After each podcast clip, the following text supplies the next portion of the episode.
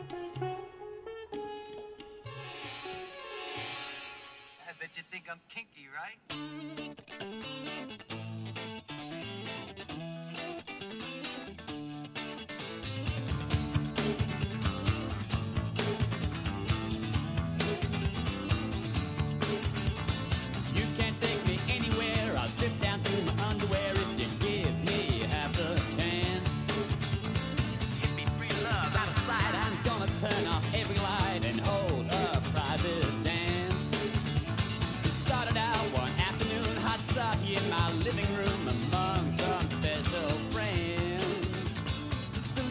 Hey, everybody, welcome back to The Hustle. It's John Lamoureux.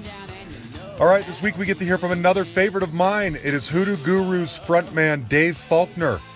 Now, regular listeners have probably heard me beat the drum for this band several times over the years. I think Dave, especially, well, the band is amazing.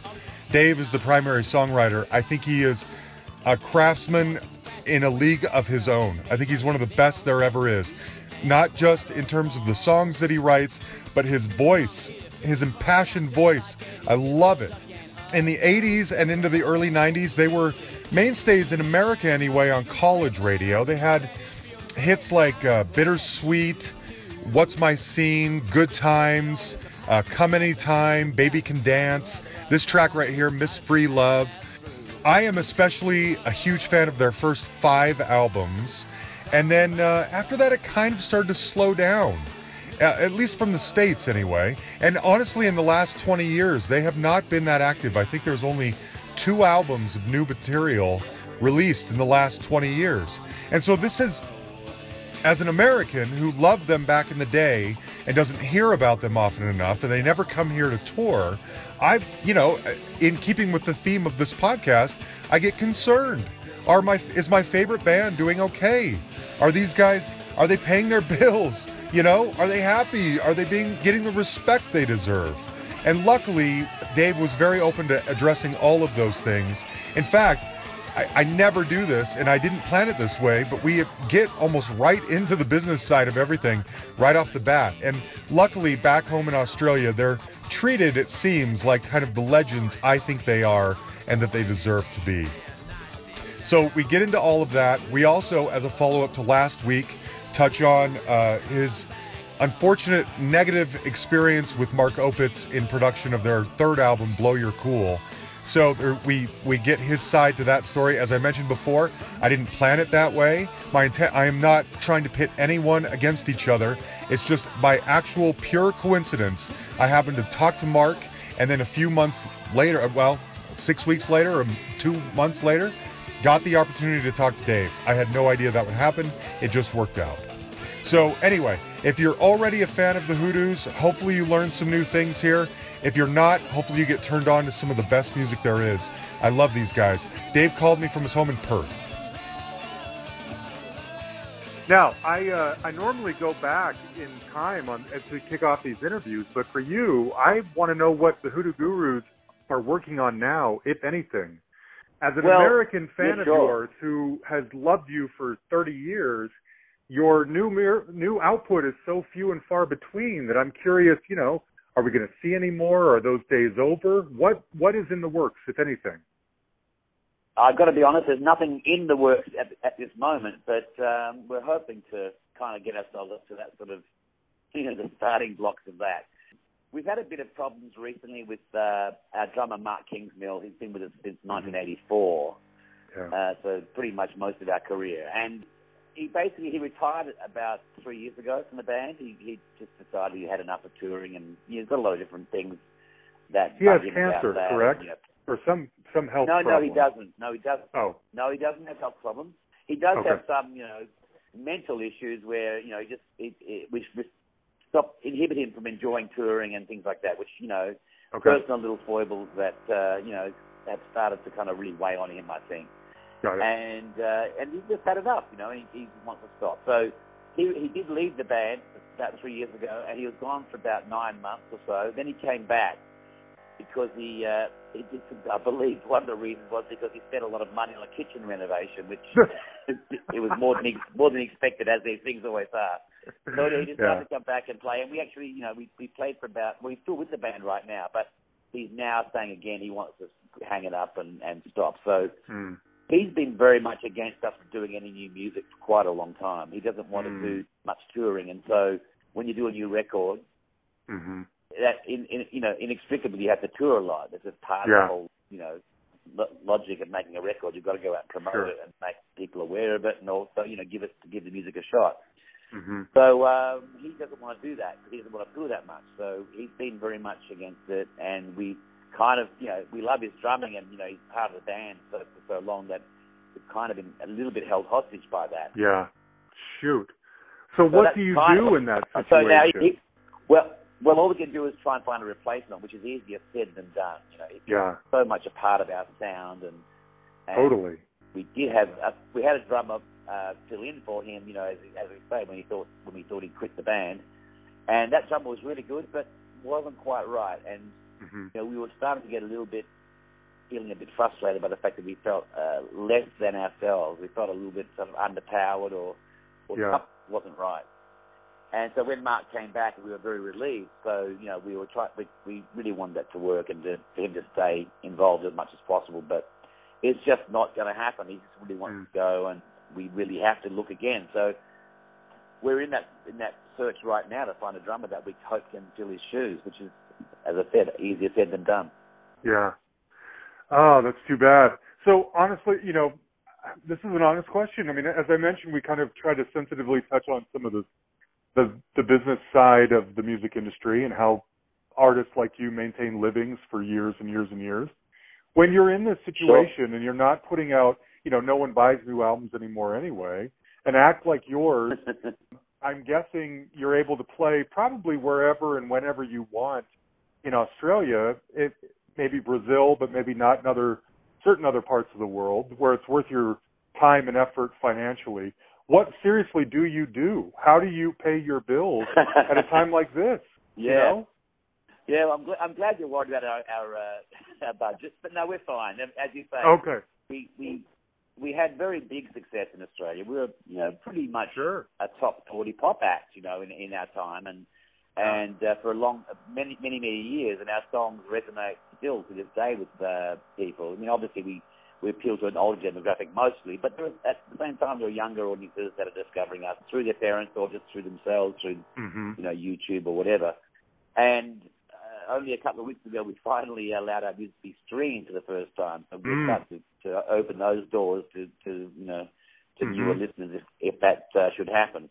But we do, uh, you know, we can we can play in Australia to, and get lots of, you know, money for those performances. You know, we headline big festivals and whatever. Mhm. You know, Mhm. and some corporate events, whatever. You know, people Sure. will shell out quite a bit of money for us. So Okay. it's quite uh, it's quite uh, lucrative, but um, you know, Good. love playing as well. So so we we do as much as we can but that Mark will allow. Uh, Yeah. he yeah. says no to a lot of gigs as well, as I said, because he doesn't want to particularly play that much. But as I say, we're hoping that we'll be freer to do more. But as Yeah, far as financially, we're not in any we're not in any Good. great uh, dire straits at the moment. We, you know, we've Okay. got we've got enough money to pay ourselves for a couple of years and do nothing if we wanted to. So Good. we're we're sitting we're sitting pretty financially that way. But Nice. obviously, musically, creatively, they're the things that we care about, and and uh, you know, we all the rest of us, you know, the three of us, we do love playing, and and we have nothing else better we'd rather do, um, Mhm. and making a new record would be part of that. So. I think if we Mhm. find a drummer, that would be a very liberating thing for the three of us. You know, obviously, Good. Yeah, I can imagine. the good the band as it was, but but you know we'd have to accept that that's what's going to happen anyway. Mark is moving away from playing at all, and uh, you You're know, right. it's a matter of time before he does before he does say you know that's it, and uh, Yeah. we'll have to accept that. Okay. See, this is that's why I. I mean, I don't normally just start right out of the gate with those kind of questions, but I wanted to because. But as an as an American obsessive Hoodoo Guru fan who has loved you for thirty plus years, and we hear from you so rarely over here, unless it's you know songs Yeah. on like alternative or college radio, not top forty radio, you know.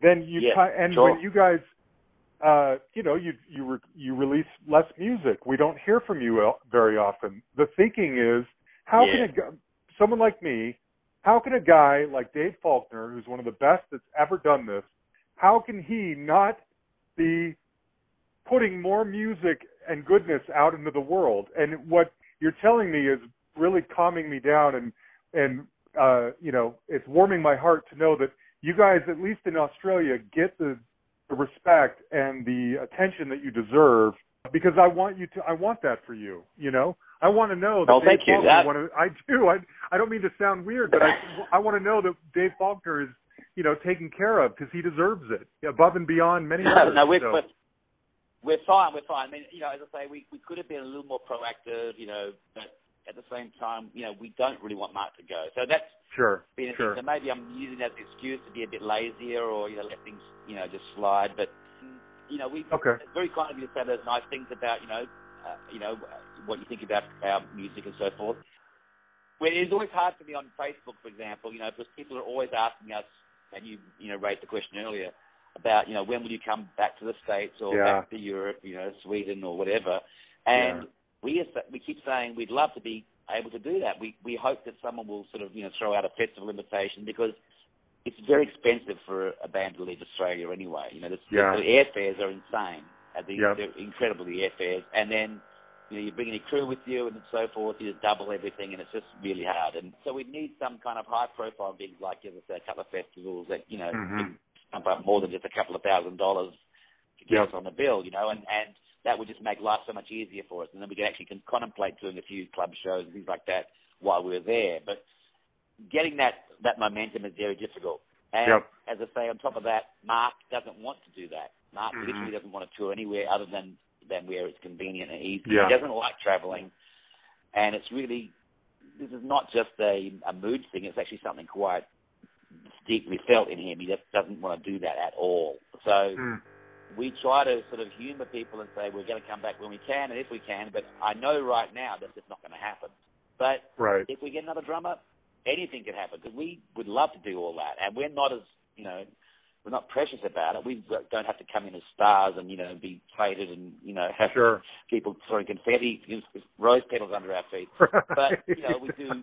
We obviously don't want to lose a fortune at the same time. So that's, Sure. that's the only sort of question really is, is making it pay. But Yeah. you know making a profit's not a big deal for us. We, we can make a profit at home, but Right. we just don't want to lose our shirts. Sure. But yeah, Okay. most, most importantly is the fact that we really haven't got the ability to even ask those questions right now. So Yeah. when we get a Yeah. drummer that you know we can trust to uh, come with us and do what needs to be done, then then we can certainly start to really knock on doors and, and make, try and make Good. things happen. Do you get very many invitations to come to the states and play those kinds of festivals that would be lucrative enough to merit the the time and effort? Never. Really? I was afraid Never. of that. No. Okay. Yeah. I mean, you know, you, it's probably as a, you know, America, like anywhere, it's it's you got to be there in, in front of people to be, you know, to be in their consciousness, you know. And we haven't been there much, you know. Right. We were a lot in the 80s and 90s, Mhm. but you know, we broke up for six years. We've been back once or twice since then, but um, you know, we haven't been, you know, there Yeah. for at least 10 years now. And and you just drop off the radar, and it's natural. And you know, Sure.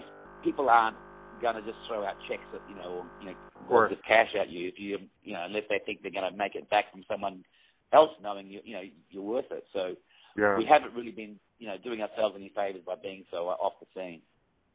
Well, but it, I mean, it's uh, like I said, it, I didn't mean to make so much out of it, but it is comforting to know that you guys are are fine. I, I mean, you're you're set and you're fine, and you can dictate your own kind of terms where at home, back at home. It's just as you know, you hear like you said, you hear this on Facebook all the time. It would be so nice to have the Hoodoo Gurus come over here and headline a show. It doesn't even, you know. And yes, you've you've remained We'd support. we a really respected headline. cult act over here. What's that? We'd love to be. We'd love to. Be, we'd love to play on a bill. You know, we'd we'd open. We don't care about that. You know, we don't care Yeah. about headlining. But but uh, you know, we we just want to come and play. We'd love to do it. You know, the, the, the three of us are very keen on the idea. It's just uh, you know we have to wait till we find someone else who wants to join with us can Sure. drums. Yeah. Okay. Well, that's good. Now, uh, one thing I'm curious about, you mentioned, um, you know, the stumbling blocks around the drumming and and stuff like that. Are you, even though you're not recording or even playing right now, are you still in your own mind kind of a prolific songwriter? I mean, do you sit on, do you have like a stack of songs that you've been sitting on that, or do you? And I don't mean this to sound critical, but do you, as you've gotten older and you're, you know, you're kind of set now for a while? The the motivation to continue to write and create get w- lower or weaker as you get older? Well, it may do. I mean, I do feel that um, I'm less adept about it, so that's probably probably Mm. true. Um, I'm ne- I've never been the sort of writer to crank songs out, uh, you know, regularly just for the sake of it. I don't wake Mhm. up and pick up a guitar and write a song, and and I know that's a bad habit, you know, in Yeah. the sense of, uh, you know, Warhol, you know, saying you just got to work, you know, and and I know when I do sit down and make myself write, think good things happen. But Mhm. it's just um, I tend to not write unless I have a, a creative goal. I don't want to just write songs for the uh, Yeah. for the ether. I like to write them to know that they're going to be played and that I have a Good. something a project I want to do. It's it's it's Yeah. weird. I can't explain it, you know. So, for example, the last album, uh, which was six years ago, nearly seven now, I think, it might even be more at this point. Um, it Yeah, I think we're coming was an album eight. that we talked about for about right. Well, we talked about Yeah. for, for uh, you know three or four years that you know we've got to Mm. make another album, and I just kept postponing it because I, you know, could never think of what it was for or what I had in Yeah. mind, and, and finally I just got so so bored with myself not having done it, even though I, want, I knew that in the back of my mind I wanted it to happen. I just thought, look, all we can do. I just told the, you know the guys. I said, we just got to book some or uh, some some uh, demo time. We've got to book Mhm. some studio time. Got to you know arrange a producer or whatever. You know, book Yeah. book it in, lock it in. So I've got these um you know uh, these targets I can't miss. They're just you know because I'm I'm very good at uh, procrastinating, but I'm also very good at meeting deadlines. So if Yeah. I create a deadline artificially, even it works for me. So and as soon as that happened, I you know I knew we had some demo time coming up, and I had to have some songs for that. So I you know I'm always accumulating ideas and small snatches of melodies and things that become songs. But I don't, as as I say, I don't finish them and you know write all the lyrics and dot all the i's and cross the t's. I don't. I'm not that sort of person. I just don't do Yeah. that. yeah. So I, I I just I just have like a you know a source tape of snatches of melodies, and I I don't you know I've completely forgotten them. You know, not long Mm-hmm. Sure. afterwards, and it's when I when I have a, a, a creative project in mind, I start going back to it and going like, well, that's kind of a cool riff, or that's a really great Mhm. melody. And I, I remember writing that, and it's really good. And you sort of, you know, you kind of then you, then I then I then I become dedicated, and I'll, I'll get up and and uh, Right. let- from nine till twelve every day without Mhm. fail, writing. No no questions asked. Don't allow myself to get up. No emailing, whatever. So Mhm. one, and, and after about three days, suddenly you start getting the really good stuff coming out. And you know, once you get in the flow, it's like then it's a joy, and you're just like you don't want to not write. You just want to keep doing it, and, and you know, and you get you're obsessing about it, and it becomes very creative. So I know that that can happen as soon as I as soon as I press go. But at, Mhm. at the moment, there's no, no reason to press go for me. So Got it. I'm just not trying to make yeah. yeah, there needs to be an end game out there to motivate the the effort. And I'm like that creatively too, so I I can completely relate with where you're coming from. Now It- let's it- go back. Yeah, it's not. It's, it, it, it, it, it, when I say like, it sounds kind of harsh, but you know, or something. Or, no, you know, I don't think so. It's very but- practical. But I, I, I just like to think that it's going to be, it's actually going to be for something rather than, just, Yeah. as I say, you know, wasting my time. You know, I mean, I I completely agree with you. It's not wasting time, but I just don't write like that. I just can't. I just, Sure. I've got to write. Yeah. Yeah, And then of course, you know, once it gets to the band itself, the band, the band itself turns the songs into something real. You know, if, you know, when Mhm. I bring them, they're just in a sense, they're plans for a song. I mean, that they're, they're, I write all the parts of them and arrange. You know, often have you know rhythms and all, the riffs and so forth for the other players Mhm. to do, or I work them out in the rehearsal room or whatever. You know, we together, but. I, I never know in advance which songs will work for the band. I mean, never, I never have known that, and Right. so, you know, so and that's another part, another part of the process that has to happen. So, you know, we Got don't, it. when, when the band part's taken away, when we're not going to be learning those songs, well, that's even one less stage of creativity gone as well. You know, one more Sure. stage, should I say? Yeah. Yeah, no, I completely understand. Okay, one thing I had mentioned, I like to talk about sort of the transitions in people's lives. And I know that you guys started in, you know, other sort of smaller, local, probably punkish, you know, garage rock bands around Perth or wherever it was you guys sort of formed and grew up. But when Stone Age Romeo starts to happen, and you know, you're hearing like "I Want You Back" on the radio or whatever, how does your life change?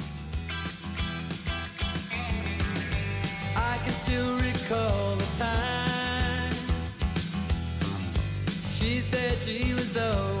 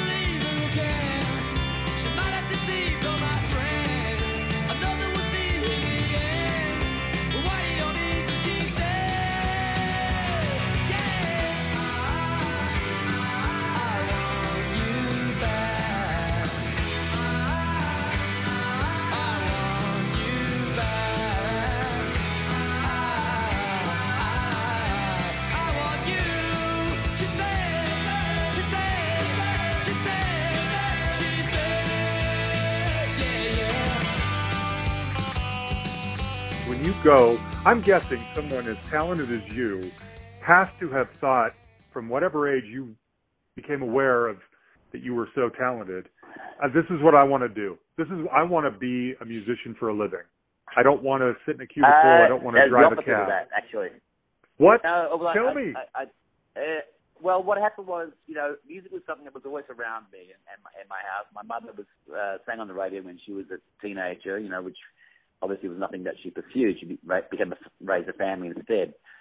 I was always pretty good at painting and drawing as a kid, and that was the thing that everyone thought Mm. I would be known for when I grew up. So my family were encouraging of my art skills, but at the same time, they were very much thinking that you, know, you can't be an artist because that's a you know they're always famous after they're dead. That was the old you know the old saying. So right.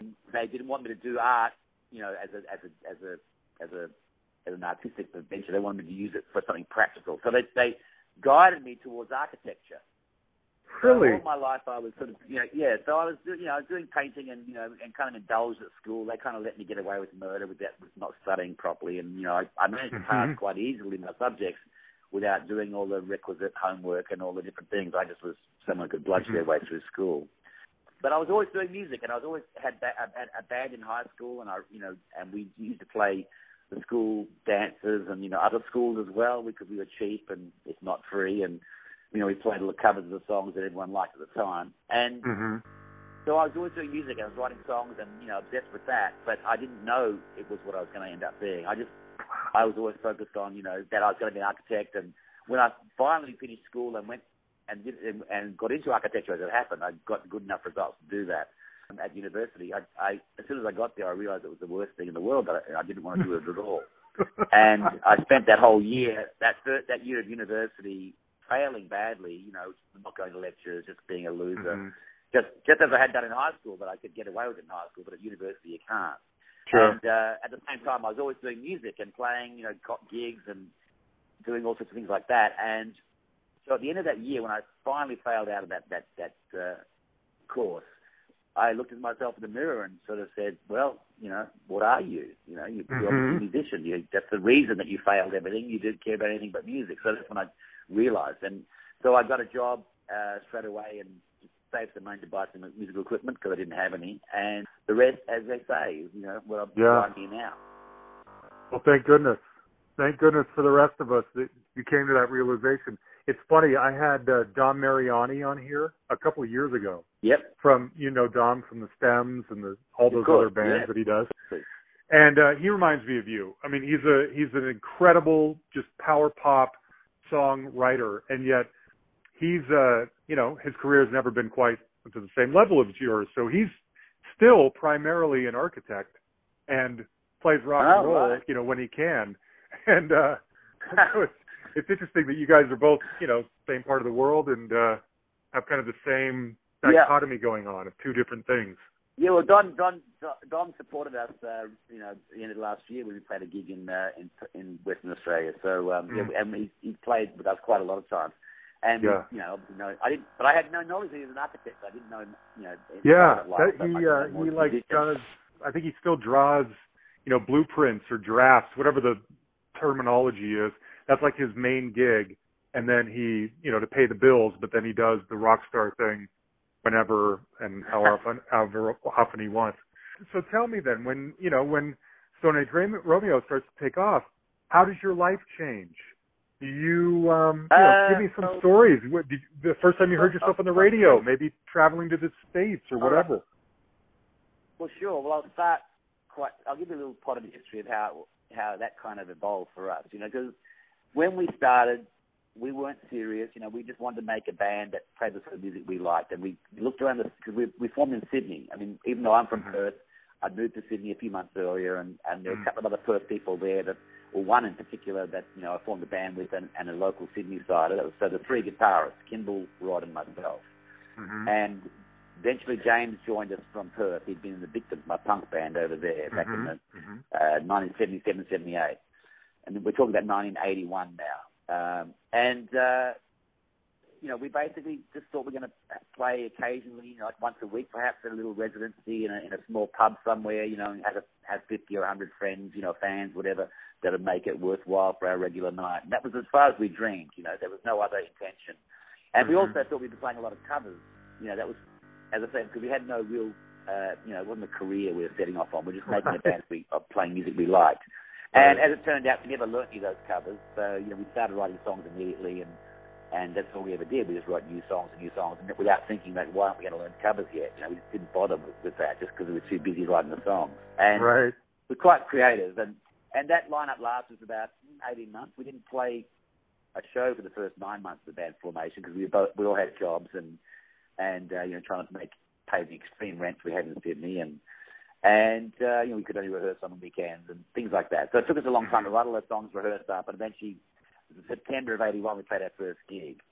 Almost immediately we started to sort of attract attention. You know, there were people that already heard about us even in the rehearsal stage, so we are kind of a little bit of a you know kind of a cool band even before Mhm. playing any gigs and people were interested in seeing what we'd come up with. And we started to, you know, develop a following quite quickly, and you know, we were accepted with a whole lot of other really cool bands starting out. That were just, you know, we all had a really cool scene going, and it was just a lot of fun. That was what we call the inner city scene in Sydney. You know, it was like a, a Mhm. where you know the, where the what you call hipsters now. You know, where people that were kind Right. of like basically all only interested in, you know, trying to make art, music, fashion, whatever it was they wanted to do. And there was a lot of that going on at that time. You know, it was was just as I say, it was after punk scene, and there was still that great energy of of, of you can do it if you feel like it. You know, in whatever Sure. art form you're involved in. People just had this get up and do it thing of, you know, I don't care if they had formal training or not, I was going to, you know, put my ideas into action Mhm. and everyone was stimulating everyone else. So you know, filmmakers would work with bands and make clips, or you know, fashion designers would you know do clothing or whatever, you know, and that and, and you know, printmakers would do posters, and everyone was working together and finding each other equally inspiring. So it was a really Mhm. incredible time. At the same time, you know, pretty much straight away. I mean, I come from Perth, which is a very remote city, and I'm sitting there right now actually. So we have like the nearest city to Perth is if you go over the ocean, the Indian Ocean, you get to Indonesia, or if you go over the, the desert, you get to you know Adelaide, which is about 1,500 miles away. no, uh, Um, you know, we have some, you know, obviously they're, they're bigger, you know, they're big, bigger uh, towns. Yeah. You know, we call them cities, town, whatever. But you know, the, the real sort of urban centres, the nearest place really is, you know, Adelaide, and and Yeah. know, Sydney Melbourne are even further, two and a half thousand miles away. wow. Um, so, you know, it's a long way, and it, it, it, we felt completely like an like an island mentality. yeah. For me personally, growing up, you know, being a punk rocker as well, I was an island within an island, you know, because the rest Mhm. of the Perth people hated that whole idea and didn't want to know about it, and so we just had a very small sort of clique of people that, you know, supported each other, in much the same way I'm talking about just in Sydney later on with the Gurus, and Mhm. you know, we just did it for our own amusement, never thinking that it was going to be ever heard or noticed by anyone else in the world at all. And yeah. you know, we pretty much felt the same way with the Gurus later on. So, I'll, I'll, the, the reason I bring up the Perth story about being isolated was I always, you know, felt aggrieved that that when the artists would tour Australia, they wouldn't make it over to Perth Mm. because of the logistics and the and the, and the you know, Right. maybe a smaller audience as well. It just wasn't worth it. So I felt kind of like neglected and, and that you know Mhm. if I, you know, when I got the chance to play myself, I would never not play for people, judge, judging them by where they lived. Yeah. Oh, good Uh, idea. Okay. So, so, so, so we, for example, that what that meant when when we played the inner city scene early on in the band's career, I straight away wanted to go out and play more in the country towns or you know Mhm. in the other sort of less cool parts of the city where you know a bit more you know people are less you know aware, less less less hip, you know yeah. whatever. Sure. Just play to Mhm. any audience that wanted to see it, and that was kind of like you know my attitude about everything. I don't judge people Right. where they come from, what their background is, you know, and Yeah. so consequently, we, we, we started to kind of expand our audience beyond those sort of hipster boundaries, and you know started getting a following generally in Sydney, and that translated into becoming a little bit more palatable for you know bigger bills. You know, we get Mm. sort of supporting larger bands, and then get exposed to their audiences. We get you know, they they'd put us on because we'd attract a, core of people that would follow us. Therefore, it was worth having us financially on the Right. door. You know, like on the on the bill. So When did you start uh, touring outside of Australia? As- oh, outside of Australia was after the first album. I mean, that was why. It was okay. But you know, within Australia, we you know, outside of you know, for example, out of our little clique of people in the inner city, our second gig was supporting a band out in the, in a, in a country in a, in a big uh, a town outside of the city, like in a you know a fairly Mhm. working class sort of industrial town. We could, Mhm. that was our first um, our first uh, our second gig was there. So right the get go, we didn't just want to restrict ourselves to the cool people that we knew, and, Right. and you know, and and try to appeal to a narrow audience. We wanted to broaden our appeal, not not broaden our sound, but just let people hear it and, and you know enjoy it if they did, you know, and, and yeah. you know not not not decide in advance who was worthy worthy of an audience and who wasn't. As I say, we eventually got popular enough that we started to get those sort of support elsewhere. We started to become popular throughout the city. Anyway, we got a little record deal. Someone offered us a, an independent single, and that put our fame more fame a bit more uh, you know further along. And we got to places Mhm. which again we wouldn't have played before that. So we kept growing organically and when we were signed up later on, after our first independent single, we got a proper record deal. The in- record industry was, was laughing at their sleeves up about it. They just thought it was ridiculous that anyone would sign this this crass band that you know wasn't Right. anything like what was on the radio. You know, because Uh-huh. at that time was all you know Eurythmics and you know electro pop. You know, from the from Yeah. very UK based. So you know, uh, Flock of Seagulls, whatever, and you know, we weren't anything like that. We were playing guitars and making a racket. That was very unpopular and, un- and very much out of fashion. Mhm. So they just thought it was stupid that we'd be signed up. And, you know, we, we kind of proved them wrong because we were converting people on the ground. So when radio stations, locally, commercial stations, were doing their research and playing a snatch of a bit of, new, of a new single down the ra- down the telephone to a, to a random caller, Mhm. they would start striking people that actually seen us in concert and, and liked us and recognised my Oh, voice okay. recognised the song even. And they'd say, yeah, play that one. You know, they'd, they'd, they'd Which song are we talking about, by the way? Well, early on, early singles, you know. So, Yeah. you know, My Girl, for example, or, you know, whatever, Okay. or Tojo. And so we started getting on commercial radio, uh, not just on the, you know, the, what you call like the independent radio, like college Right. radio in the States. Okay. You know, we have a whole network of those uh, in Australia as well. But but we'd get to commercial radio. So it was, even though commercial radio didn't like us, they found that we were acceptable to their audience, so they played it.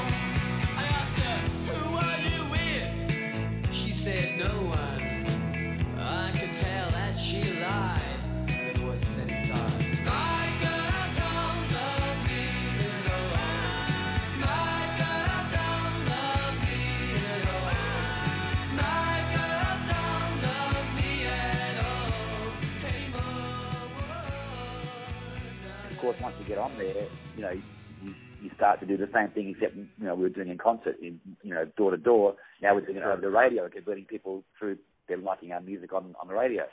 Yeah. So it kind of you know, kept growing and growing. So when Stone Radio came out, it's taking so long to get there. That's When okay. the finally came out, we were already quite popular and, and was going really well, and we were getting on commercial radio. And then, you know, it was the band was actually quite big at this point. And Good, we didn't okay. really notice it. We didn't notice it because we, you know, sort of got, you know, even when the album came out, we didn't get great reviews for it. No one said this is a fantastic record. They kind of Mhm. went, oh, isn't that nice? They've got a record out, and Oh. it must be bad. It was only like a year later they kind of just started to really say, hey, this is a great record. Yeah. But you know, in the meantime, we've done we we've been signed to uh, the US. You know, and we toured there, and Right. you know, it, it, it all it was all very organic for us. And you know, we were so Good. busy and playing and stuff. It was you know all about just kicking ass. You know, and yeah. we didn't really notice any one moment that was like that changed everything. And it was like, Got it. Okay. always on a, on a on a you know the big climb. Yeah. Okay. Um, do you did you find that? Um, and I think I think this is part of your history, so I think this may be already pretty well documented. Did you find that labels, record labels, probably specifically stateside record labels, didn't quite know what to do with you? Because the band that Oh, absolutely. the yeah, the band that writes a song is you know as catchy and beautiful as Bittersweet, and then a few tracks later has like Hayride to Hell on it.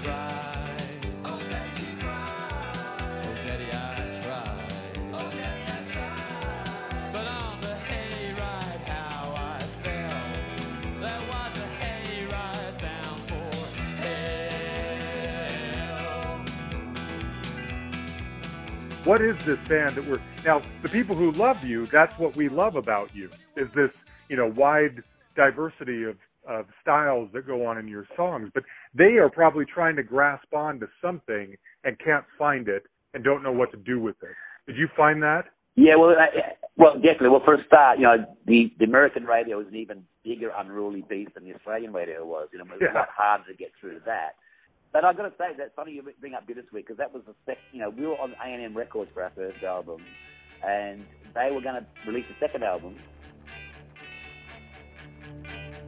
You are my sword.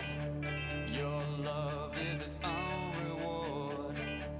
My heart, I have found, gets caught surely by the pound.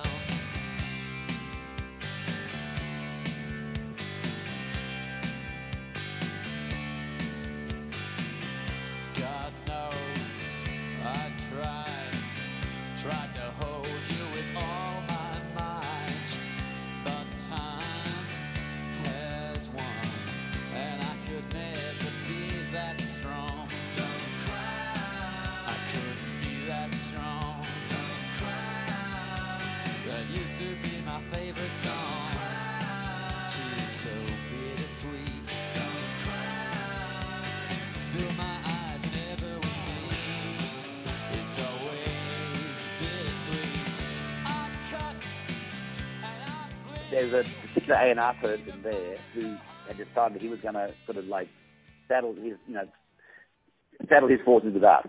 and Mhm. he was going to champion us and make us, you know, he was going to bring us to success, and therefore he'd get a claim within the company. Sure. And so he kind of like took us, you know, under his wing, so to speak, or more like more actually kind of kept us to he kept us to himself. Mhm. And he went into the studio because he said, "Oh, that bittersweet, that's a hit, that's a hit record. Except it's wrong. It's not written the right way. what The chorus takes too long to happen. and you know we've got to do something about that. So he went into the studio and remixed it and cut it up and edited it, you know, without any of our input at all, and you know, you know and uh, he sent us the results, and we said that sucks. We don't like it. You're not going to put that out. and so immediate, and of course, of course it did. You know, it made no know, Mhm. stupid his idea. The you know, it, the song is what it is. You can't change that. Right. So he basically was had you know annoyed by that, and you know sort of dropped us, you know, as his little personal thing because we you know rained on his parade. hmm And on top of that, A&M Records itself was doing a big cull. They'd signed a lot of bands up for a while, and they suddenly decided they had to get rid of a whole lot. And I remember specifically what had happened. We'd, we'd supported uh, Lou Reed in Australia, and he was Whoa. on A&M Records at the time. Wow. Yeah, when we Okay. came back when we came back from when we came back from the uh, the first US tour with Stoneage Romeos, we came back to Australia. and Lou Reed was touring Australia. We we toured uh, about half a dozen shows with him, Nice. and that's you know, it, uh, well, yes and no. And, I was gonna say, do you have any stories? He's well, cranky. not really. No, it was just, Okay. you know, he's a cranky man, you know. But Yeah. uh, it was very strange. We, the last concert we did, you know, he hadn't spoken to us the whole time, and then the last concert we were we were about to go on stage, and we were told Lou will see you in Oh. ten minutes in his dressing room, and we're like, and I was like, going, oh, you know, I Mhm. I don't really want to, you know, talk to Lou. I mean, I'm a huge fan, Sure. but the idea of you know like paying homage to this guy who's been basically you know a rock star and has been you know treat high handing us, high hatting us the whole time really. Yeah. So, well, you know.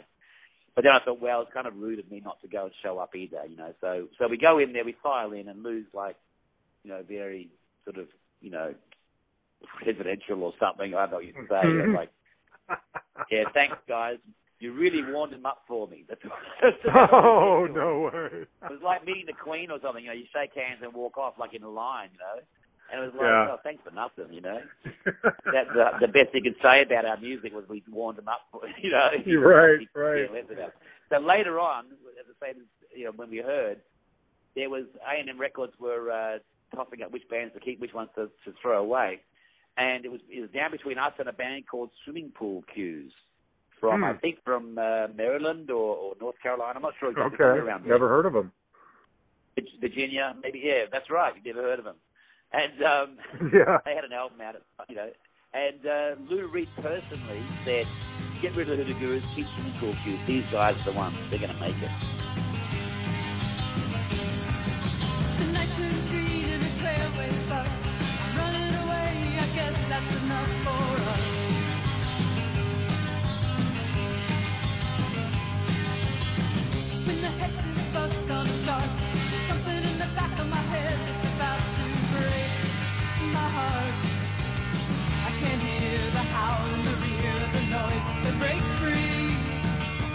Bells ring. The bells ring. Something I can never leave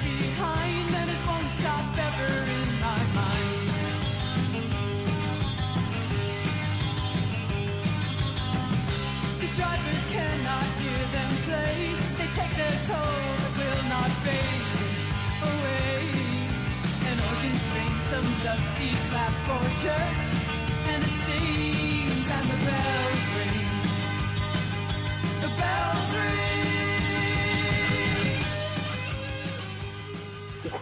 So we have Lou Reed to thank for being front of A&M Records. No way. Yeah, oh, yeah. But man. yeah, really, I put it down to that. I put it down more to that A&R guy who bum, who bungled it and thought, you know, he was Yeah. going to do a, you know, a, a, you know, a pop radio staple through his fantastic editing of our song. You know, completely Oh, rewriting geez. it. Yeah. Mhm. Yeah, I was, you know, getting ready to talk to you. I, I have all your stuff, but I was, I've been re-listening to it, going back and watching the videos, and it just seems pretty clear to me that no one quite knows what to, how to market the Hoodoo Gurus effectively. You know, the video, some of the videos Well, are yeah, a with- goofy, or the the style. Yeah, little, that- that- it's that's just own nothing's quite landing like it should. You know, it's undermining the power, the natural power of your music. It's unfortunate. It's Well, like that's it's true. Uh, That that that's our own fault. I mean, in the case of the videos, we deliberately chose to be cut ups and not to take it seriously and kind of make these videos that basically uh, made us look kind of stupid and, and ridiculous. And and for us, that was you know keep staying sane. But for most people that meant that we were kind of looked like lightweights and weren't Yeah. serious, and and that's not what we were. But you know, the videos were, you know, Mhm. just our way of coping, and not you know because we don't buy into that whole myth. So Sure. so uh, trying to make ourselves some sort of you know gods on earth, you know, through video Right. trickery was, was uh, you know anathema to us. It made us made us revolted.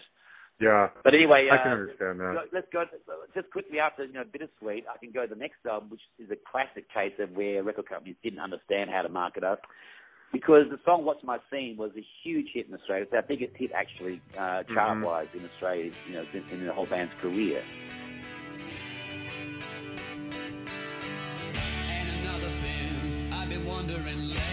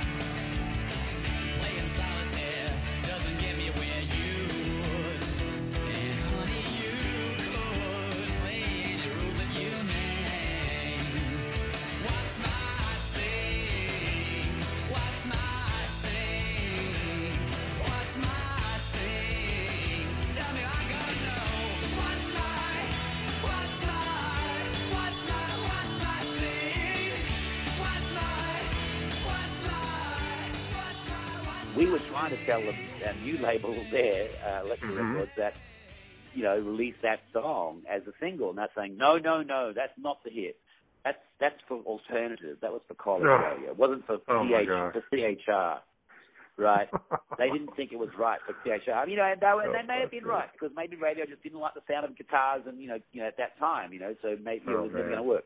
But the thing was, we toured with the Bangles, and we had a song we'd recorded with the Bangles doing backing vocals, which was almost a throwaway at the time. And Good time. but the Bangles were so great.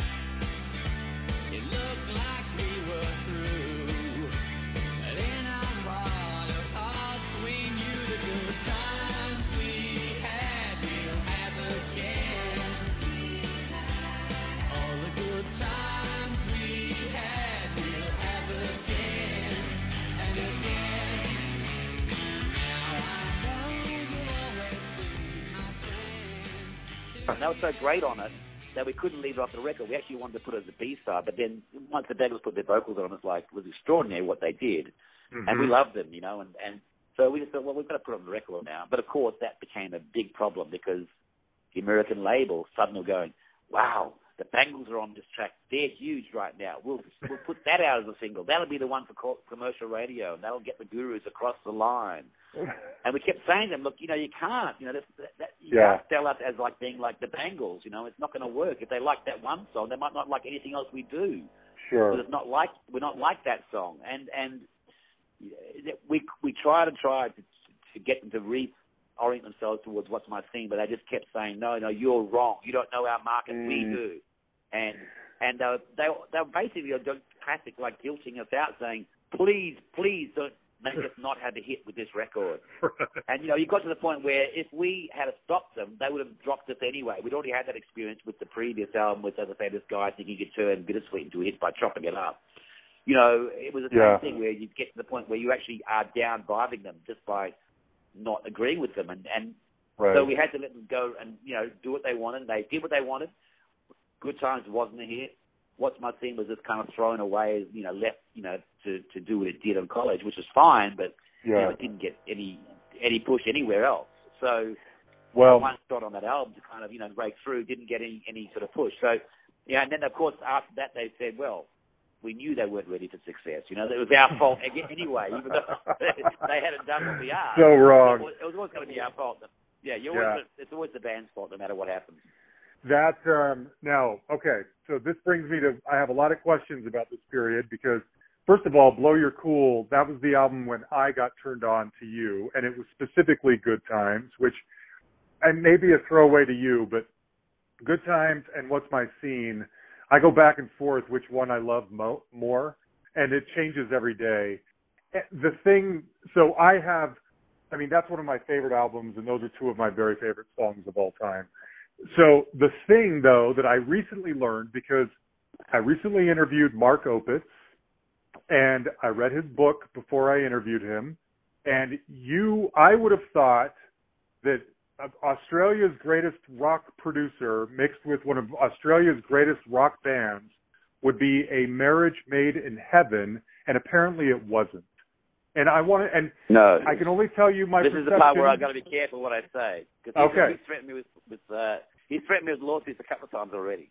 Really? So I've got to be okay, so you I- you be I- very careful, or as I and said, by the you, things he wrote, things he wrote in his book were not correct. So, Okay. but I couldn't be bothered threatening him with a lawsuit because I can't. Sure. Be, you know, it's just you know, Okay. pointless. my the impression I get reading that book and talking to him is, and you can defend it or whatever, is that you guys kind of went in not really jazzed about working with Mark Opitz and sort of standoffish the entire time. That's the impression that that we get. Yeah, Well, we. that's not how it went. It wasn't our choice, that's for sure. We were kind of, you know, it wasn't our choice, but we were kind of hoping it would work. You know, we we, we Mhm. came with a positive attitude, but but he was incredibly difficult to work with. He was not at all a a positive uh, person to be around. Mm. He he was very very.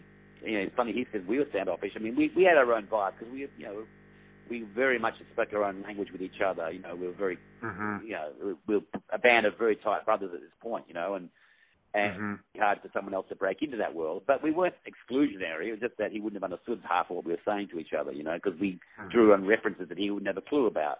But Sure. that all that aside, you know, he was a very in a different lifestyle. He he he liked to hobnob with people and was very much, uh, you know, it felt to us, you know, but Yeah. he was, uh, you know, a bit of a star. And Yeah. You know, and he was kind of like, and it was like, and it felt like he felt he was slumming it with us. Mm. And you know, uh, at the same time, he, he didn't understand our music at all. He did not have a clue. And, But and he was also that's a great he- album. He, Do had you a, have sad feelings a- about Blow Your Cool? yeah. Sorry. Sorry, I sorry to interrupt you, but that I I wanted to establish how you feel about Blow Your Cool because to an outsider, that's a Oh, that's we- an incredible album. But do you not like it? We don't like it. No. Oh, uh, it was a very bad. difficult album to make. Yeah, no, it was a very difficult album to make. Um, you know, we were slightly at fault. You know, I got, I, you know, I got to say we were at fault too. In, in, you know, me as a songwriter as well, because you know, a couple of songs I don't feel I did my best work. You know, I let some lyrics get by that I really shouldn't have. You know, I just kind of. So uh, it it feels to me like we're a little bit in transition there, and, and we're going to a place that wasn't so great. And on top of that, we were in a place already that wasn't so great. We worked with someone that we didn't relate to, and he didn't. He certainly didn't relate to us. So it was very awkward and uh, not a pleasant experience making it. And yeah, for so many reasons, that record sticks in our craw. And you know, it's, it's, of all the records we made, that's the one that sounds the corniest as far as like 80s ish to me. You know, other ones don't I sound anywhere near. It's been like, I, you know, uh, big, uh, Mars Needs Guitars is probably the weakest sounding record, but it has some of the strongest songs in, in many Mhm. ways. You know, but but it doesn't sound like that one. That one's got like the gated snare, like Phil Collins, you know, in the air tonight sort of effects, things like that. That were really dated now, and Yeah. and even then they were kind of cornball, you know. Um, Mm. Things like that, you know. It's, it's Yeah. there's, uh, but it's not just production. As I say, I think you know we were in a weird spot as well, and and Hmm. you know we've been working really a lot, and maybe we needed to actually take a breather and think. You know, the next. The funny thing is, I mean, I, I, I don't know if you want to talk about that album anymore, but the next album is the one that kind of been, saved our career for us. Yeah, that's And it- so. I'm kind of going along. What's My Scene was our biggest hit? Yeah. What's My Scene was our biggest hit? Which, by the way, Mark Opitz didn't like that song at all. He just didn't understand it. really? Oh, he thought so he thought that, and he's only and a bit like Lou Reed, you know, in the dressing room saying, you know, he really warmed us up. He warmed up the, the crowd for me. His comment about What's My Scene was, you did a really good video for that song, as if that was the explanation why it was a hit. You know, um, you know, because oh, you get it, you know. I mean, that's not right. but um, so the next album, you know, Magnum Cum Louder, we we basically we got into a big lawsuit with our record label, and because they weren't paying us royalties, and that's uh, a long and you know a long process, and it's still ne- never been resolved in the sense that we never got those, that money off them. We ended up Sure. going bankrupt, and we uh, we recently relaunched actually that record label as our own personal label because we bought it off the liquidator, so we own it. So we Mm. decided to bring it back from the dead and, and call it our new label. But um, we made Magnum Cum Louder before we signed a new record deal. We're basically just going to the studio to do demos. In fact, it was a recording studio, a proper one. But we Uh-huh. had no intention of making a record. But it, we didn't. But after working with Mark Opitz and hating it, we didn't want to think about a producer. So we just started doing these demos, and I ended up I ended up producing it. We had Alan Thorne who produced Stoneage Romeos. He was the I thought Ed Stasium was So he on there. No, he's not on that album. Not on Make Magnum Cum Louder. Oh, And, I thought he uh, was. Okay. No, no. Uh, so, uh, so we so we started recording and we ended up just uh, what we thought were demos. We ended up, ended up making the album, and so Hmm. we hadn't done a demo for anyone. We didn't have a record label. When when we when we won the lawsuit, we ended up signing a new record deal when the record was being finished, and uh, we showed them into the you know the the uh, controller and played them the, the new album before they even you know they'd signed us up, but they didn't know what they were signing up and that was the case from from there on in. We never did another a demo for a record uh, label after that. Mm. We've always just made the album we want to make the way we want it, and uh, then we present it to them and they sell it. Right. Okay. Now, um, But that was what saved it because that was kind of us going back to basics and making kind of a rawish album. And sure. you know, I mean, unfortunately, we probably left some three of the better songs and put them on B sides, and we could have taken three of the songs off that were on instead. But if you listen to the expanded version, it's kind of a better album to me. Sure. But, Well, uh, it's I a still- great album love that album. Yeah. I mean, and you know, Come Any Time is another sort of masterpiece.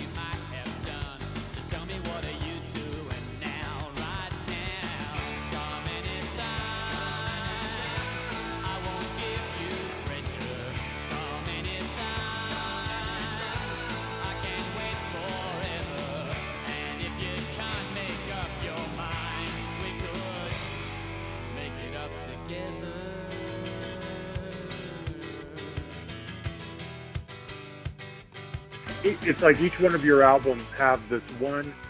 I hesitate to say this because I'm not saying it's better than the others, but there's a there's a song on each one of these albums, "Bittersweet," "What's My Scene," "Come Anytime." That's this like shining pinnacle example of what like great power pop songwriting can be.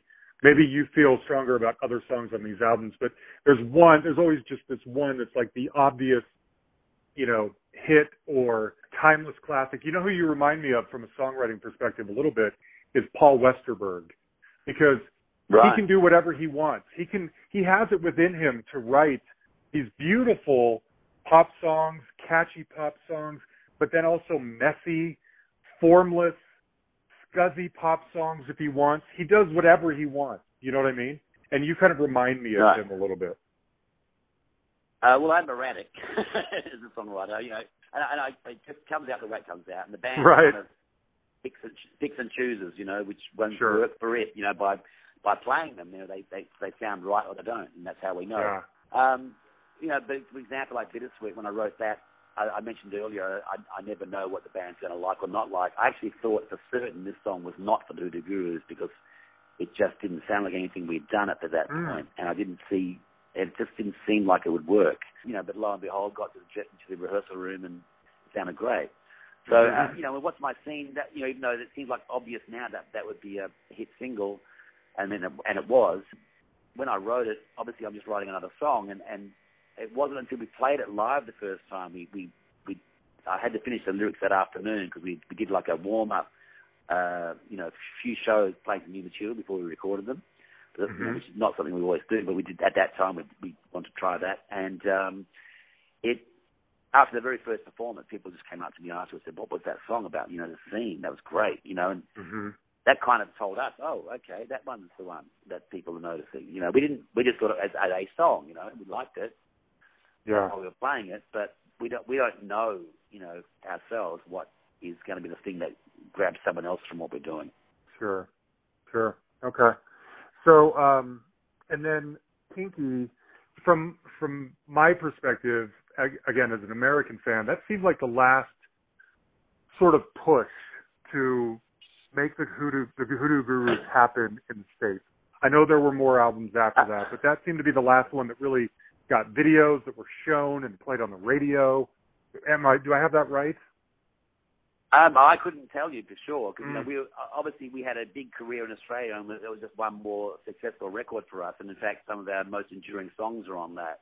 Sure. Uh, I love that Thousand album. Miles Away. That that song, A Thousand Miles Away, is a song that I always, you know, it was a big hit in Australia. 9:30 a.m. Been up before the sun and now I'm tired before I even begin. Now you're flying. I got so much work in front of me. Really flying. It stretches out far as the eye can see. I can see. Spend half my life in airports doing crosswords or attempting to sleep. When the bar is open, then you'll often find the warming a seat. Now you're flying. I never find a place where I can stay. Really flying. I'd rather be a thousand miles away. Thousand miles away.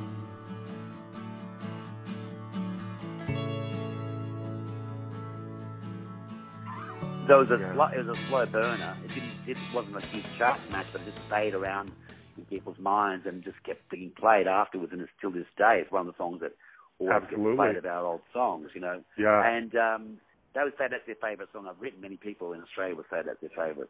So Mm. for us, it was just another album, you know, and Okay. the fact what was happening in America, we couldn't always be sure. It certainly wasn't. Um, I think we had people pushing after that on, you know, pretty hard on records. Like I think Crank got a bit of, you know, push. For, if you want to see my perspective on the records, I, I've actually Yeah. come to see them as a kind of like a sine wave, uh, Mm. where we, we, we alternate between two polarities, one being pop and the other one being rock or whatever. you know, Yeah. like Yeah. more so noisy, obnoxious, you know, stuff, and and more polished and and produced stuff. And and funnily enough, the first album was kind of more pop and more, you know, trizzy, you know, more elaborate uh, parts because we had been playing those songs for a few years and. We sort of, when we got in the studio, we were kind of like kids in the candy shop. We just kept on, you know, chucking things on there and trying different Right. synths and, you know, guitar effects, whatever, and just, you know, just playing with sound. And the second album, we kind of did more straight ahead uh, and even though it's got some pop songs on it, so it's, you know, never it, they're never completely devoid of either polarity. It's just that for the, the albums veer between them. So much more straightforward record. Then tend to blow your cool, more pop record again. Then the Mhm. Magnum, much more rock record. Then to Kinky, a more pop record. Then to Crank, a more rock record. Mm-hmm. And then to In Blue Cave, a more pop record. And then we can keep going. Next, you know, we had six years off, and then we came back with Mach Schau. That's a more rock record. In fact, Yeah. the heaviest thing we've done Yeah. and then to finally to Purity of Essence, which is again, you know, much more elaborate, like a Kinky or an In Blue Cave, Yeah. you know. Yeah. Oh, that's so fascinating to hear you that because I I mean I have similar feelings and to know that you sort of see it similarly that's fascinating to me. I will say it feels it feels to me like from Crank on, less so Purity of Essence, but Crank and Blue Cave and Mach Schau feel like harder harder rock is where your head is at. Right. That's, but well, I see now, Blue Cave as being a bit more pop, you know. I do. Oh, do you really? That's interesting um, because I see it as more of like hard rock.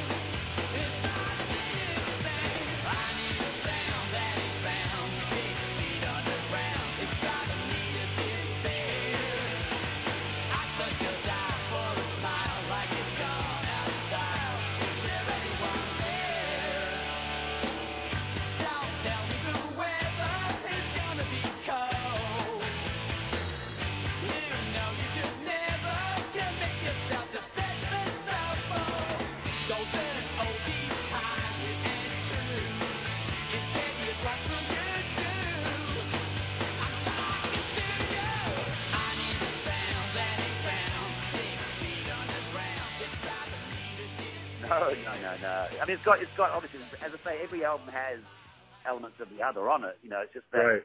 And I think what it is, you know, the reason we have that polarity thing, or that you know, alternating between two poles, is because you know you do one one record and you're really enjoying the pop side of it, and you're, you're touring on that, and you go, gee, I feel like something a little bit more kind of Mhm. angry and annoying, you know, now. So you do a record like that, and after playing that for a couple of, you know, year and a half or so, Yeah, you're going, you know, makes gee, I wouldn't mind something a bit more, you know, Yeah. pleasant Now and, I get and it. appetizing, Okay. you know. So you know, you so you, so you kind of you know because we because we love what we have such you know broad taste, so we you know we get to explore. But as I say, you know, even when I'm at my most obnoxious, there's still some melody there, and you know, Oh, and, for you know, sense of playfulness, Absolutely. you know, and and Sure. vice versa. And in the pop songs, there's a sense of you know of muscle and and of power underneath that. You know, without Yeah. that, in fact, the songs don't work. I mean, if they're just simply just you know happy uh, sing along songs, they become lame to me. Yeah, yeah. Wow, fast. Oh, this is amazing to hear you kind of recount your your career in a way that makes sense to me. Is really that's so interesting. Do you ever have people sort of tell you what they wish that you were? Do you ever hear from them like, "Oh, I like the funny songs," or "I like the pop songs," or "I like the hard No, rock songs"? no. Do you hear that? No, just like every other artist in the world, we get told, "I like your first album the best." that's probably true. you know, you know, all Yeah. like that. Um, Okay. and I even get told I like the Victims the best, my punk band. Oh well, I got to check out the victims then. Nice.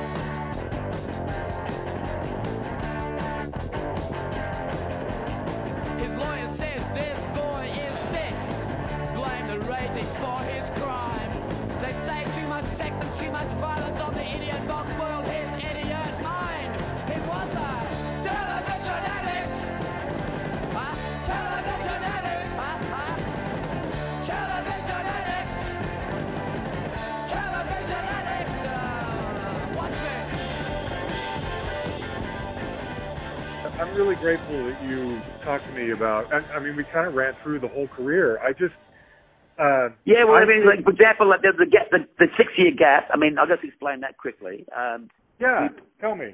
I, I was, you know, I was basically about to turn 40, and I just thought, you know, uh, is this all I'm going to do is be in one band all my life, and, you know, do I have anything else? I, and I do have other things I want to do, and I've slowly been pursuing them in different ways, uh, you know, and still am. But, you know, it was kind of like, also you, you get take on board this thing. You know, we, we were a pop act in Australia, as I said, as I you know told you, we were quite successful.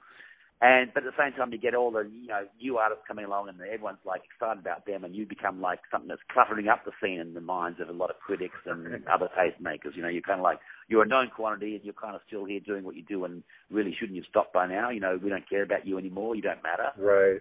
And so you sort of take that on board a little bit, you know, and um, we we thought, well, maybe there will be a point when we start to become like, you know, embarrassing, and people won't want to see us, and we'll just be like, you know, drawing no people and mm-hmm. kind of be ashamed, you know, to become a, a mm-hmm. parody of ourselves. So I thought, let's quit while we're ahead, you know, and and um, you know, I really loved the album in Blue Cave, and I just thought, well, you know, that's a great record to go out on. Let's just stop now. Mm-hmm. And so we did. We announced it, and we we broke up, and and for you know six six years that we stayed true to that. We thought we were going to stay apart, but four years after we broke up, we were asked to play a, a big headline, a big concert in Australia, which was all Australian bands, and uh, it was a bit of a challenge. It was a con- sort of concert that was kind of cool. All the all the you know the young hip bands were on that bill always, and it was like Sure. happening in music. And for us to headline that was after had never been asked to play it before was like a big deal. And you know, Oh. so we came out of retirement to do that, and the weird thing was the magic was still there. It was like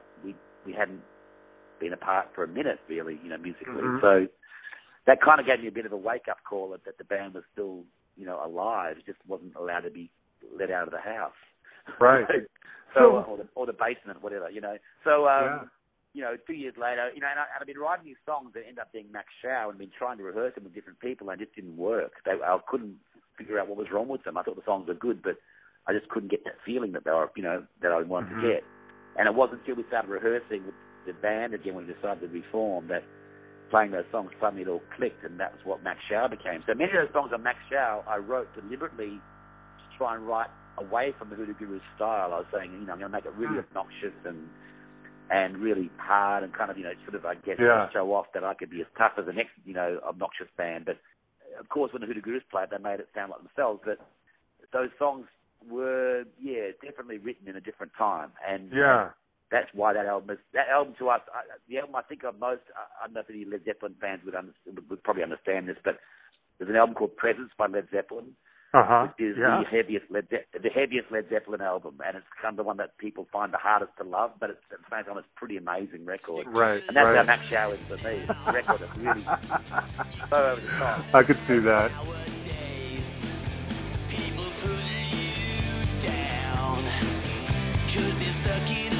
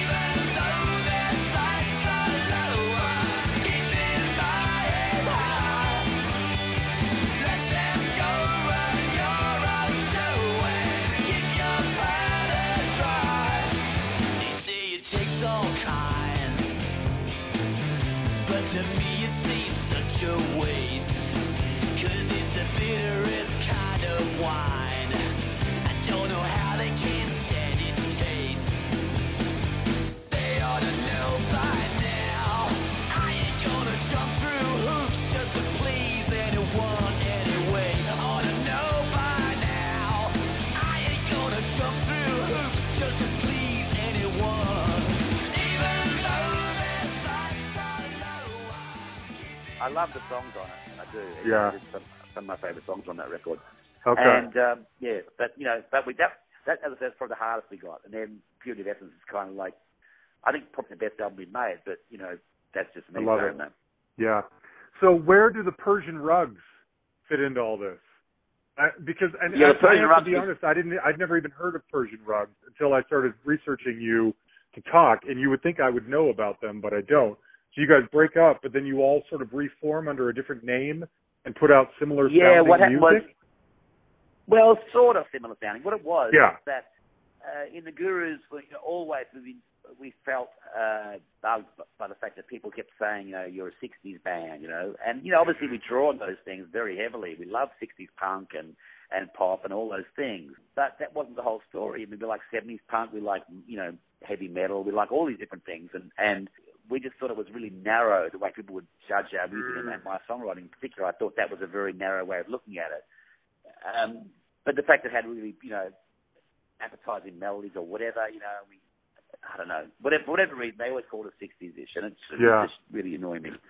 So I did for a New Year's Eve party a couple of years after the band broke up. I did this literally a 60s cover band just for a party, Mhm. and I, I enjoyed it so much uh, that I thought, you know what, I wouldn't mind writing some songs like this. And I, and I, and it also gave me a thought. Well, here's my chance to kind of show people what Dave Faulkner doing the '60s sounds like, Mhm. rather than you know what they think it is. You know. So I did a deliberately 60s oriented band called the Bird Smoke, which is this, uh, as I say, 60s punk thing, the, the Nuggets era style music. I ever told you I think you're perfection? You're perfect, baby. Such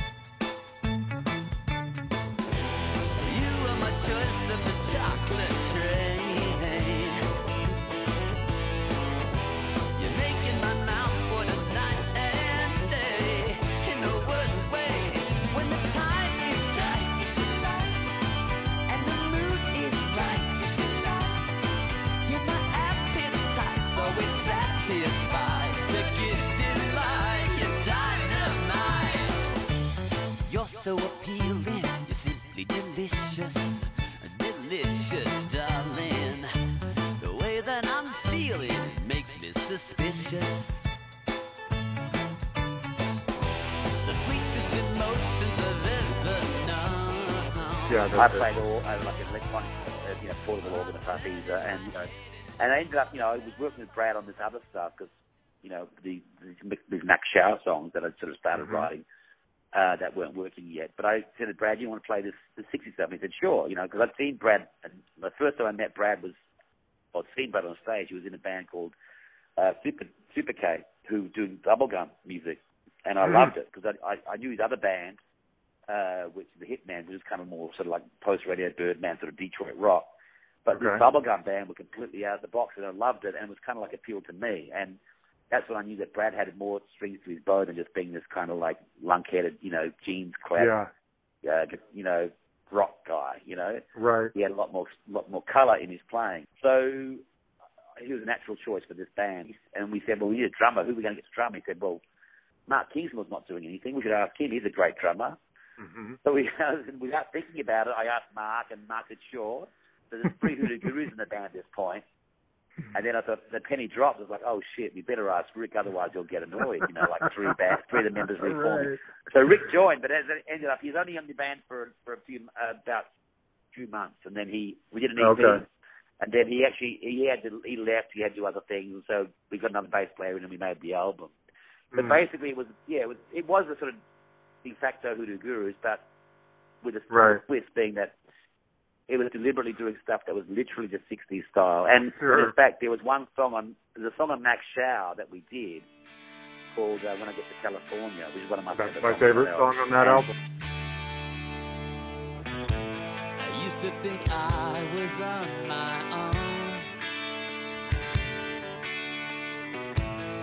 used to think I was fully grown. Yeah,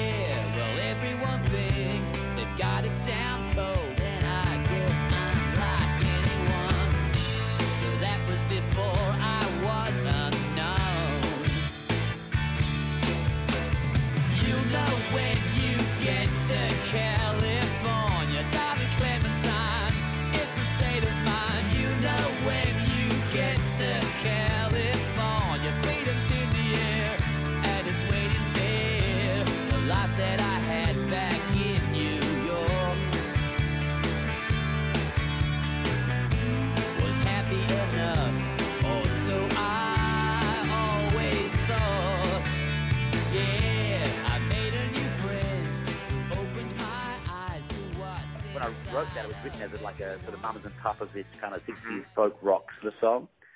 And I, I thought the Persian Rock should play it, and we started rehearsing it. And as soon as, as we were halfway through playing it, I said, "No, we've got to stop. This sounds like the Hoodoo Gurus. We can't do this. And you know, I, I was quite I was quite clear in my mind that the two bands were separate, and and, in fact they were. You know, yeah, we in fact yeah. did a gig that one that one that festival I told you about where we headlined. You know, four years after Uh-huh. we broke up. I saw that as an opportunity to promote the Persian rugs. We got the as condition of our playing on that bill, we got the Persian rugs put on the bill as well. So we opened the, the day as the Ah. Persian rugs, and then we closed the day as the Hoodoo Gurus. But the two bands were quite different uh, musically, and and you know, yeah, it felt different to me, Sure. and we, we had to be very conscious of trying to make sure that the Hoodoo Gurus didn't infect the Persian rugs. And. I, I know it sounds bizarre to anyone else, but it really is a real thing to us. I got it. I got it. It's a different, totally different strain, different head. Yeah.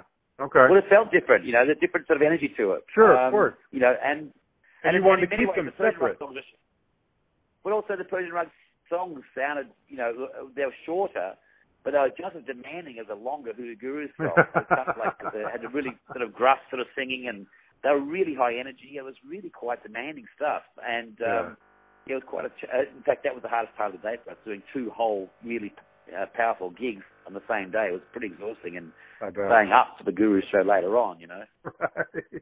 Right. Right. Oh, that's great. Yeah, I, I was curious what the story with that one was. Okay. That's coming you- out again, by the way. The Persian Rug. We're, we're, we're reissuing all of our albums. Uh, Are you? Vinyl. Okay, Uh, I had to listen to the clips yes. on YouTube. I didn't know how to even get Turkish Delight. Yeah. Well, that, that's uh, that's going to be um, reissued on vinyl, and uh, Okay. hopefully we'll get all the albums. Many of the albums are, should be on uh, streaming platforms in the US now. There's a couple that we're having trouble with because of uh, past record deals, but um, we're hoping to clear those up. But many of our records should be or will be soon should be on streaming platforms. So you know it's worldwide. Okay. Um, and the Persian Rug would be one of those, I would hope. But um, we're releasing the, the that that album, Turkish Delight, a complete bonus disc, including the original EP of five tracks, plus another seven songs, something like that, of completely unreleased stuff that were really great songs that nice. we recorded at the same time. That were, you know, we did it, you know, through on strings and brass sections, the whole bit. So it wasn't done as an afterthought. These were completely finished songs that we just never got around to releasing. Yeah. So uh, it's going to be a double album, double album and the vinyl version. oh, that's great. Good. Good. Yeah. So what you can do, you can go, you can go onto our Facebook, you can go on our Facebook page, and we have this thing. Oh, sorry, our sorry, our hoodoogurus.net website, and Hmm. there's a thing called the Hoodoo Gurus Record Club. You can sign up to get an album a month for a year, and there'll be every one of our albums in order, uh, including Oh. the Persian Rugs uh, album, plus uh, you know the other ones in that because we have nine studio albums, and Persian Yep. Rugs makes ten. And then and the other two albums are the Electric Soup Best of that came out in the early Mm-hmm. 90s as a double vinyl album, and also the Rarities album, Gorilla Biscuits, came out at the same time as a double vinyl album. So that's a complete 12 albums, so to speak. We have, Oh, we've had perfect. more than that uh, in, in our history, but we, you know, 12 is enough, I think. Okay. And are these the uh are they going to be like the remastered versions that you were just talking about that Turkish Delight is going to go through? Are these original? Uh, well, the, well, the original albums, uh, in terms of the uh, they're Australian versions, so the original Okay. artwork, coloured vinyl, Okay. coloured vinyl. I didn't know if they were and, uh, expanded editions. You had mentioned like no, Magnum they're not expanded because they're Okay. vinyl. There's Oh, they're the can't do that on literal vinyl, vinyl. Okay, got it. Yeah, yeah, but the, the, on Okay. streaming, the albums are listed as expanded editions. So if you see us on streaming, um, you'll be able to get Yeah. them albums, the albums with all the extra tracks, which are B sides and whatever. Right. That came out around that time, you know. So Okay. yeah, they're, they're available. As I say, everything's going to be on, on streaming as soon as we can. North America is a slight problem, as I say, on two albums, which is that, um, Mars Hits Guitars and uh, Blow Your Cool. I think are the two that that we have problems with. Hmm. Uh, but everything else They're on there now. right I've been now. listening to them, so it's you're in good shape. I mean, all that stuff's on there right now. Anyway. Right. Okay. So so all Yeah. our albums are on this streaming. So I, I, you're great. Uh, yeah, looks like it. Yeah, there's Kinky, Magnum Cum Louder, and it's expanded editions too. Stoneage Romeos, Yeah. Yeah. Exactly. So yeah, everything's on there. Well, we we only just agreed to this. This only happened two weeks ago. We previously. Had oh wow! Oh, perfect timing then. Yeah, I think Okay. maybe in North America we did. We had a, a different distributor there, which we we announced for some of that stuff. But around the world, no. Um, we we just done a new record deal with Universal, and um, that included you know streaming for the first time globally. So um, Good. we Okay. finally got with the program, as they say. Yeah, no kidding. Okay, good. Um, all right, so I want to know. I usually close these things out with a couple of the same questions. I want to know if you have any regrets. If there's something, some decision that you made that you're like, uh, I wish, I wish we hadn't done that. And then the other thing is, Yeah, for sure. Your very favorite memory is. Good. Okay. So if you feel like it, tell me what tell me what that is. Well, um, obvious regret would be uh, Blow Your Cool that we didn't sort of, you know, Mm. take our time and and and get the right producer and and also you know make sure the songs were were in better shape in my mind. You mm. know, mm-hmm. so that's one. You know, we've had lots of regrets really. You know, mm-hmm. you know, we millions of things really. You know, some some of the songs we put on albums, you know, we shouldn't have, and songs we released as singles we shouldn't have. Mm-hmm. But you know, at the same time, as I said to you, we've had complete control of our career since our fourth album on, and we we had pretty good control before that, but we've had absolute control since then. So any choices we made were our own, are our own fault, and we're happy with that. Um, Best memories? I don't know about the best memories. I mean, uh, you know, it's incredible, you know, things we've done and and you know, still get to do. Um, you know, one that I do strongly think the memory of going on stage that show I mentioned earlier um, about you know we, when we'd broken up for four years Mm-hmm. and that the band was playing was on fire and, and it just felt so real. That was a very strong memory, mainly because you know up to that point I'd never witnessed the Hoodoo Gurus as an outsider. I'd, I'd always been mm. in it, and and that magic we had was something that was just in us, and I didn't question it. But having been apart from it and trying working with other musicians for a few years, and then coming back to the band and then seeing, my goodness, there's something really different about this. It's mm. not just four people up there playing. It's mm-hmm. actually a very strong, powerful, overarching personality there that is the four of us together, like Power Rangers. You know, we join up into one super being. Right. And that was something like, you know, it was very clear to me at that moment. And uh, that was a very strong memory, and that's one of my, yeah, one of the strongest things. Another really strong memory, I've got to say, is um, we when we made the last album, Purity of Essence, we had one day in the, in the demo studio where we were just learning new songs the first time, you know, just, you know, maybe Brad had a riff or something and you sort of start playing it and, you know, adding things or whatever. And this magic day where everything we touched turned to gold. Every Oh, song nice. we attempted sounded fantastic to the point where we just kept going and going, thinking, you know, without speaking about it, it just was Mhm. an amazing sort of communication and creative, creative feeling. And we were so, no, it was almost like we were afraid to break the mood and didn't want it to stop. And we kept going and going, and we finally got to the, the last song, and it was a song um, called, oh, the song called Brad's song. Um, The last Uh, one on Purity of Essence.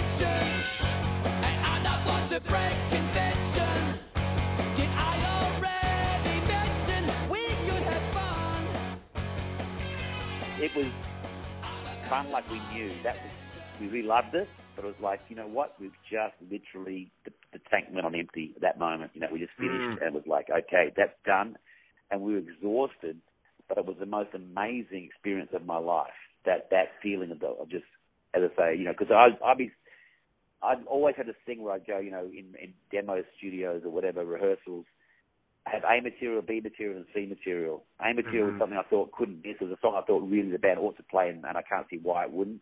B material going like, well, I think it's pretty good, but it may not work. And C material being something that, you know, it was just a, a riff or something, or just an idea that was really sketchy, and you know, it was, didn't mean anything to me particularly. And mm-hmm.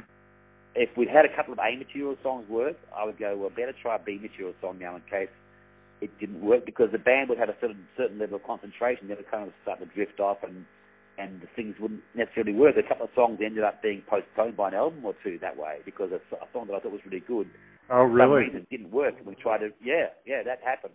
So I kind of Hmm. had to start this strategy of doing that, and uh, it ended up, you know, to say, and then sometimes I'd go, well, gee, that worked too. So I have to go to C material or something. I really didn't care if it didn't, if it if it died, you know, if it just Right. was useless. And sometimes that'd work too, but you know that that was a sort of strange feeling, you know. Uh, but usually I was right, you know. After a couple of songs, the next song, was, for whatever reason, was just wouldn't take off, and we just have to have a break and then come back and try again next day or Mhm. whatever. But uh, this particular day, as I say, no matter what material it was, any sort of most sketchy idea, the most finished idea, everything just sounded right, and it was just perfect, and and we, you know, just was one of the most incredible memories. So Yeah. between that and that concert, yeah, those are my two, Huh. most, my, my two most precious memories. Cool. Okay. Well, good. I uh, I just want you to know I think you're one of the best there's ever been, and um, I've been very vocal about it on here. In fact, I recently interviewed uh, Steve Kilbey of the Church. Do you know Steve very well? Uh, yeah, we've had a testy relationship. That's uh, what he said. I had I said something snotty about him quite quite early in our career, and he really got offended, and he's never forgiven me. So um, you know, we've never really had any relationship. And it's funny, we were Yeah. neighbours. We, were, we lived not far apart. And I, I uh, last time I saw him, I think I failed to recognise him because I'm not, you know, good at recognising people anyway. I think he probably thought that was me stubbing him yet again. You know, I I don't mind Steve Kilbey, whatever. You know, go have a, enjoy your life. You know, you know, Right. people love you. That's all good. But he, he, he definitely got a bug up his ass about me. Oh, it's funny you say that. He has a bug up his ass about a lot of things.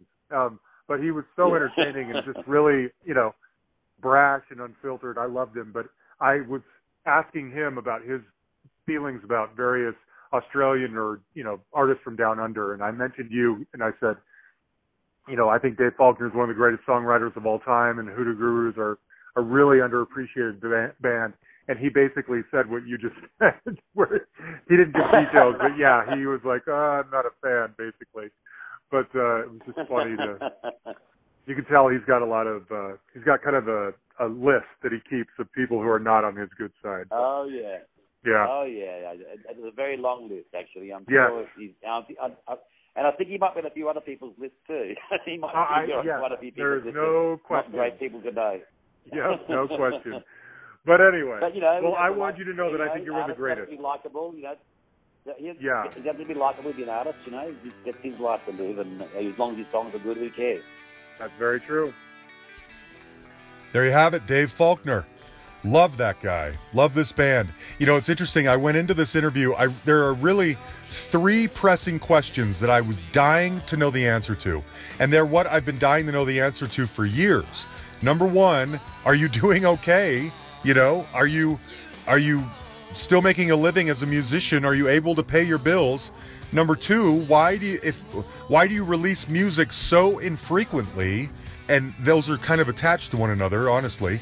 And then thirdly, why did you really get harder at, into the 90s and as you went along? Why did you become almost, you know, more hard rock?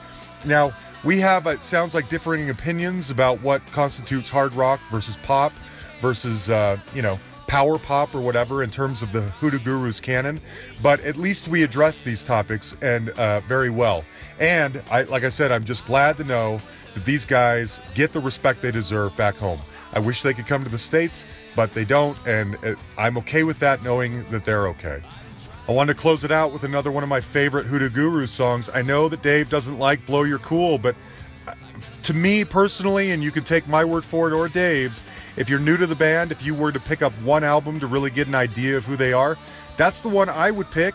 And this is track one, Out That Door. And there's a spot at the end of this song where he sings this sort of almost a falsetto kind of counter melody to what he's been singing throughout the song. And it's just beautiful. I open my eyes and it's understood. The way he sings this at the end of this song, it melts me every time. It's one of those magical pixie dust moments in rock music to me. Uh, now, I have mentioned on Facebook, as you guys probably know, next week is our third birthday, and we have a very special guest. He is one of the most, uh, he's a member of the most commonly requested band we ever get on here. Now, I've said on Facebook who that is, but in case you guys aren't active with me on Facebook, I'm gonna I'm gonna leave it hanging out there and not give it away. But most of you probably know who this is, and it is a fascinating, fascinating conversation. So happy birthday to us next week with a very special guest, okay? And you guys know the deal. You can find us on Facebook. You can like our page. You can communicate with Yan and I on there. You can send us an email at thehustlepod at gmail.com or find us on Twitter at thehustlepod. Send me requests if you can. I am built up, uh, backed up, I should say. I have like months worth of interviews already in the can, but if you send me a name and, and, and I like the idea and I can get behind it and the timing is right, I will still try and go after some of your requests. And then huge thanks as always to my right hand man, my buddy Yan the Man Makevich. Thank you, pal, for everything you do. We'll talk to you guys next week.